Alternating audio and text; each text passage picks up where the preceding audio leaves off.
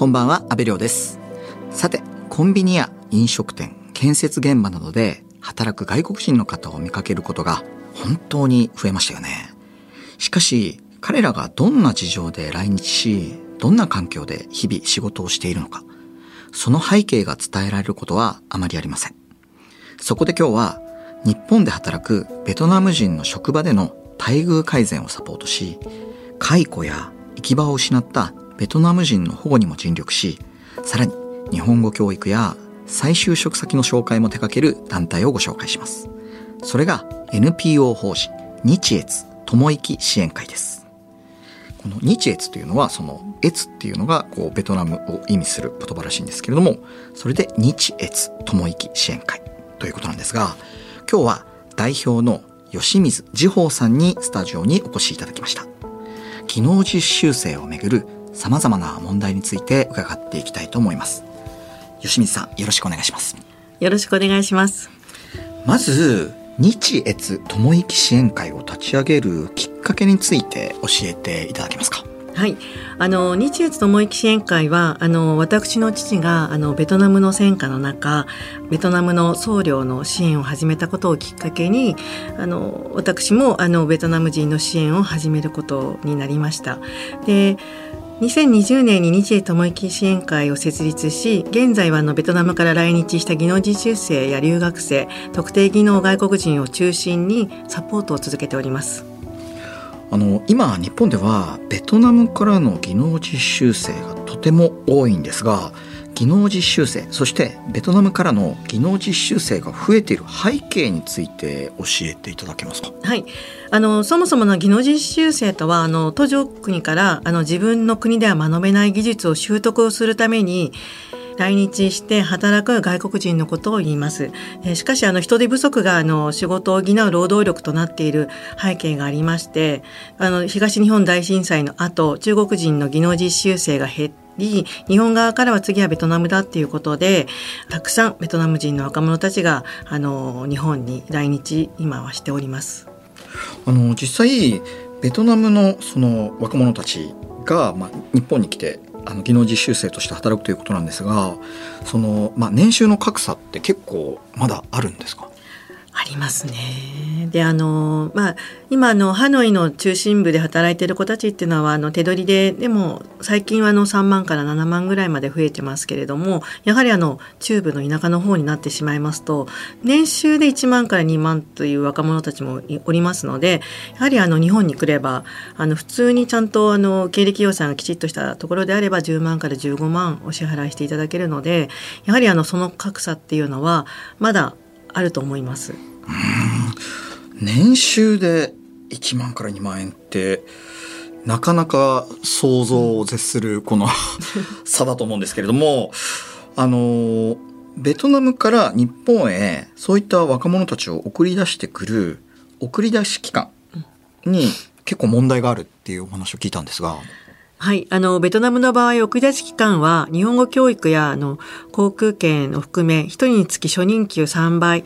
およそ35万円で来日させる、あの、決まりがある中、80万から100万円を背負わせる期間も、あの、センターもあります。さらに、日本語教育を短縮して、費用を浮かせるケースもあるので、結果、日本ができないまま、日本に来たりだとか、ベトナムでしていた仕事が嘘だったりだとかっていうことが記入されて来日してしまう子もあります。で雇用する会社とミスマッチを生じてあそういう若者たちが後を絶ちません。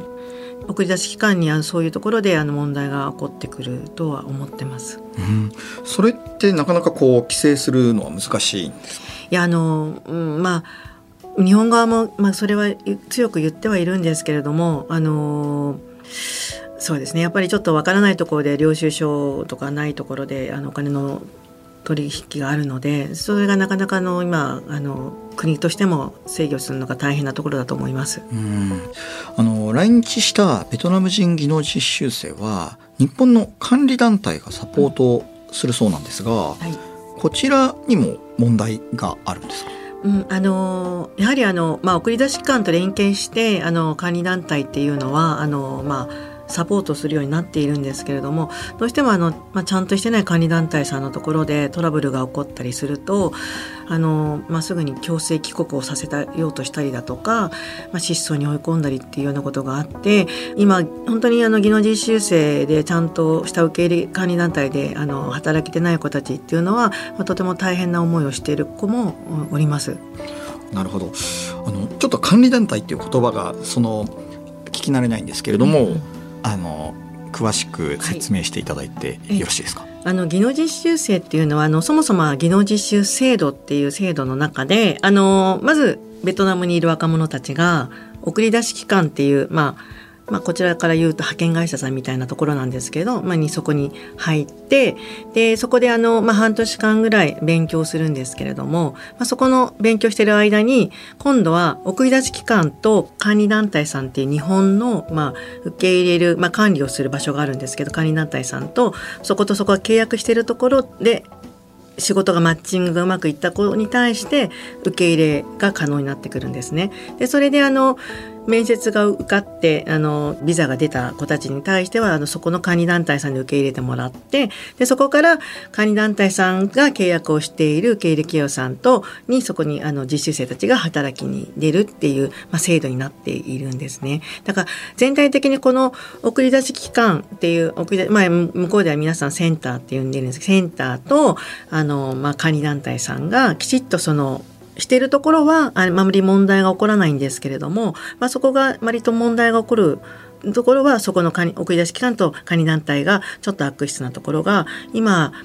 目立ち始めているので、まあ、そこであの問題が起きてしまうっていうようなことが起こってます。うん、あのまあいわゆるその技能実習生が日本の企業で働くじゃないですか。はい、で、まあその時のまあいろんな問題をこうサポートしてあげるための管理団体っていう役割だと思うんですけれども、うん、それがまあ何か問題が発生したどちらかというとそのもう排除しようとするというかまあ隠蔽しようとするような体質がその管理団体にあるってことですか、うん、そういうあの悪い管理団体もありますね、うん、あのいい管理団体ももちろんあるんですけれどもやはりあのトラブルが起きたりするとどうしてもあの技能実習生はあの、まあ、転籍ができないとかっていう問題があるので、まあ、そういう子たちを転籍するお手伝いとかが割と管理団体さんができないので、まあ、そこであの黙ってね強制帰国させたりだとかあとはあの退職に追い込んでどこかあの失踪させたりだとかっていうようなことをする悪い管理団体さんもいます。う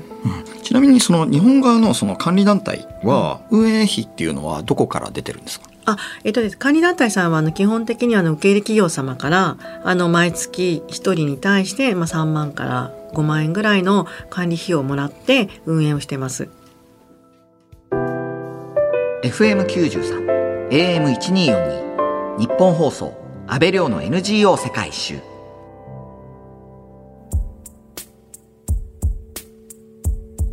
今日は NPO 法人日越友生支援会代表の吉水地方さんにお話を伺っています。ベトナム人の技能実習生を受け入れる日本の企業に関してはいかがですか？はい。あの、もちろん、あの、働く環境を整えて、あの、彼らは温かく、あの、権利を守ったりだとか、適切な労働契約を結んでいる企業さんもたくさんあるんですけれども、まあ、その一方で、あの、時給399円とかで、あの、残業し入れたりとか、まあ、養豚場の入り口で休憩所などとかに済ませてたりだとか、まあ、コロナ禍で巧みにあの、解雇や住居を奪う企業さんもたくさんありました。はい。で、昨年末にあの、ほぼ3年間、あの、休みなく働いていた法制実習生たち11人に2700万円の残業代が支払えなかったっていうような、あの、こんな大きなトラブルもありました。あの、吉水さんが、その、いろいろ、その、見ていらっしゃる中で、その、例えば日本企業が日本人を雇ってその日本人に対してその社員として厳しくこう雇用するっていうことと例えばベトナム人あの技能実習生を雇って、うん、ベトナム人に対する態度っていうのはやっぱりあからさまに違うってことですか？そうですね。やっぱりあのちょっとやっぱりあの見ているとあのやっぱりちょっと一瞬見下しているところがあってあのよくねあの働いている若者たちから話聞くとやっぱり自分たちはもう本当に一番下だから先生あの本当に扱いがひどいんだよねとかってやっぱり言う子たちがたくさんいますね。うん、そういうところは皆さんやっぱりあの、まあ、いくら管理団体に言ったりだとか企業さんに直してくださいって言っても、まあ、そもそもそういう人たちが受け入れているのでなかなかそこの体質改善というのはできないんですね。そういうところからどうしてもあの失踪してしまったりだとかあのいう子たちがあの多いのは現状です。うんまあ、そういった問題の解決のためということなんですかね。その外国人技能実習機構という組織もあるそうですが、これはどういった役割になるんですか？そうです。あの管理団体さんを管理するのがあの技能実習機構にはなってくるんですけれどもあの何か SOS があの発信あった時にあの実習生たちが相談するのがまず第一は、まあ、本当は管理団体さんが一番。で2番目に機構さんになってくるんですけれども大体あの機構さんのあの母国語相談っていう窓口の電話があるんですけれども、まあ、そこに一回電話をしてこういうことがあったっていうことで、まあ、受付じゃないんですけどしてでさらにそこからあのもう実際あの気候の方に足を運ばないと相談が始まっていかないのでできるだけその帯同支援っていうのはよくやるんですけれども、まあ、一緒に行ってこういう問題がトラブルがあったっていうことを報告しでそこで、まあ、気候さんが管理団体さんを呼んであの状況を確認取ったりとかしてそこであの一応指導をしたりだとかあの管理をするっていうのが外国人機構のお仕事になってくるんですね。うん。実際その吉水さんはすごいこのベトナム人の技能実習生の方々の相談対応されてると思うんですけれども、はい、こういったさまざまな問題を解決するために吉水さんはどんな組織にどんな改善を望まれますか？うんとね、やっぱりまずその一番最初にこの問題がね起きた時にあの管理団体さんがきちっと SOS をキャッチできるやっぱり通訳さんを用意するだとかあのどうしてもその企業さんがお客様になってしまうのであの何か問題があった時に管理団体さんが企業さんに文句を言えないんですね注意ができない。うん、だからまずそこがまず第一の問題点。ででさらにあの何か問題が起こった時にやっぱり機構さんに SOS を発信するけれども機構さんって基本的にあのあの電話対応と行かなきゃいけないんだけれども、まあ、彼らたちはやっぱり日本語も拙い中やっぱり相談しても全くあの SOS が届かなかったりだとか SOS をして言ってるのにあの対応してもらえないっていうことが起こるんですね。まあ、そういうところをきちっとはもうやはりあの国がね窓口を作っているにもかかわらずきちっとした対応ができないっていうのに問題がある、うん、と思ってます。うん、まあこういったさまざまなベトナム人技能実習生の問題を解決すべく2020年に日越友生支援会を立ち上げたということなんですけれども、はい、毎日ベトナム人の方からどれぐらいの SOS が届きますか？でですね、あの1日10件以上の SOS は届きますね。であのさらにあの、まあ年末にちょっとユニオン立ち上げたりとかしたので、まあ、そこからは本当にあの1日20件とか30件とか今年1月からあのちょっと統計取ってみたんですけども1ヶ月でもう本当に150人ぐらいの相談があってはい。あの具体的にそのベトナム語でこう相談が来るんですか、うん、そうですねあの新潮から始まってまあ、あの日本語ができるか先生助けてくださいって始まるんですけれどもベトナム語であの相談もあります。うん具体的に一番多いこう相談内容って何ですか？そうですねやっぱり雇用条件書通りのあの額面のお金を払ってもらえなかったりだとかやはりあのパワハラがを受けたとかあのそういう問題っていうか相談がすごく多いですね。そういった相談に対して日越友生支援会では具体的にどんな対応されるんですか？あえっと、まずあの一番大事なのはあの友益支援会ではあのまず聞き取りをするっていうことでまず聞き取りをします。ででどうしてもその住居がなくなってしまった子たちに対してはあの住居の支援をしたりだとかであの行政の手続きが必要だとか相談の窓口が必要だっていうことであれば帯同支援もしたりだとかしてあのできるだけあの彼らたちが、まあ、一人にならないようにあの支援をするようにしてます。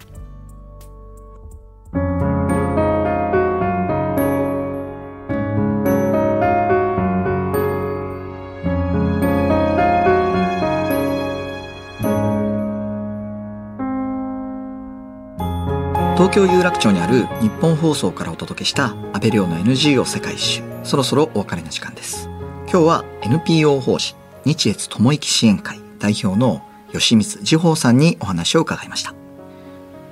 日本で働くベトナムの人たちの悩みを受け止め続ける。なかなか大変なお仕事だと思うんですが吉光さんの活動の原動力って何ですか？ちょっとこれをあのラジオで言うのもありなんですけれどもやはりあのたくさんのベトナムの若者たちがあの本当にあの日本人によってあの、まあ、行き場を失ったりだとかっていうことが多くてあの最近は本当にあの目の前にいる若者たちが困ってるのを見るとちょっとあの本当に、まあ、恥ずかしいっていう思いと本当にあのもうなんかもう怒りというかもうちょっとちゃんとした受け入れ方しようよっていうなんかのがちょっともう今混在してまして、まあ、それをあのどうにかあの今あの彼らたちのためにしなきゃなっていうところであの私の今の活動があります。いやでも実際その日本ってこう今労働力不足ってもう確実に顕在化している中で、はいそのベトナムからの技能実習生